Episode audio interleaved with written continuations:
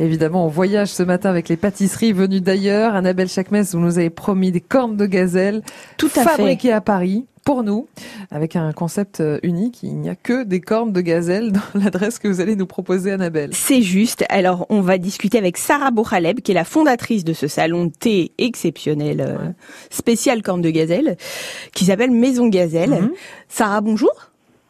Bonjour. Dites-nous, alors, parce qu'on se posait la question, est-ce qu'il y a un pays d'origine de la corne de gazelle Le sujet qui fâche.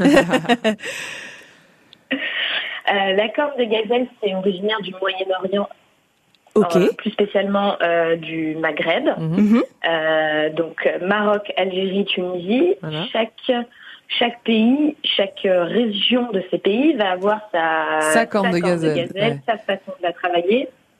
Euh, ça peut être euh, une façon de la cuire, donc Mhm. euh, dans l'huile frite ou euh, au four. D'accord. Mhm. Ça peut, être, ça peut être une façon de la décorer, enrobée Mhm. de sucre glace ou pas. Pas mal. Ça Alors- peut être l'épaisseur de la pâte. Oui. Ok, ça peut être Plein de choses. biscuité un peu, ok. Euh, on adore, nous, Euh. quand c'est très parfumé. Sarah, euh, comment est-ce qu'on aromatise nos cornes de gazelle alors Et juste pour revenir à à la question précédente, nous, elle est marocaine.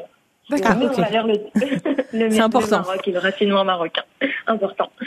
Euh, comment, Aroma- on, comment on aromatise aromatise, euh, les pâtes Alors nous, on a de longues semaines de, de R&D sur chaque, euh, sur chaque Recherche et développement, Ah, R&D. D'accord, d'accord. Euh, parce que c'est vrai qu'on a une pâte extérieure qui est tellement fine, qui représente euh, même pas 0,5 cm d'épaisseur. D'accord. Mhm. On est censé pouvoir voir complètement en transparence. Et pour l'aromatiser Pour l'aromatiser, on va travailler euh, à partir de produits bruts. Donc nous, on a euh, on a six parfums euh, qui évoluent par euh, puissance aromatique. Euh, la fleur d'oranger, euh, bêtement. ok. Donc ça va être euh, une pâte d'amande qu'on fait euh, qu'on fait nous-mêmes à partir d'amandes émondées tous les jours. On peut y Et ensuite, ajouter on va du mettre de cacao, l'eau sur on de peut y l'orange. ajouter de la noisette. La noisette, là, on va complètement remplacer l'amande. Donc, on va travailler la noisette brute. On va en faire une pâte de noisette. Super. Euh, notre parfum au sésame torréfié, on va allier amande euh, fraîche, amande torréfiée et sésame torréfié. Et on Alors, j'ai travaille une- qu'à partir de produits bruts. J'ai une dernière question très rapide. Est-ce que c'est possible de faire une corne de gazelle light Oui, la nôtre, Voilà. oui, complètement. Parce que finalement, quand on choisit bien ses produits, qu'ils ont du goût, euh, qu'ils sont puissants et bien choisis, on n'a pas besoin de tricher Rajouter sur de le beurre matière et sur le grasse. sucre.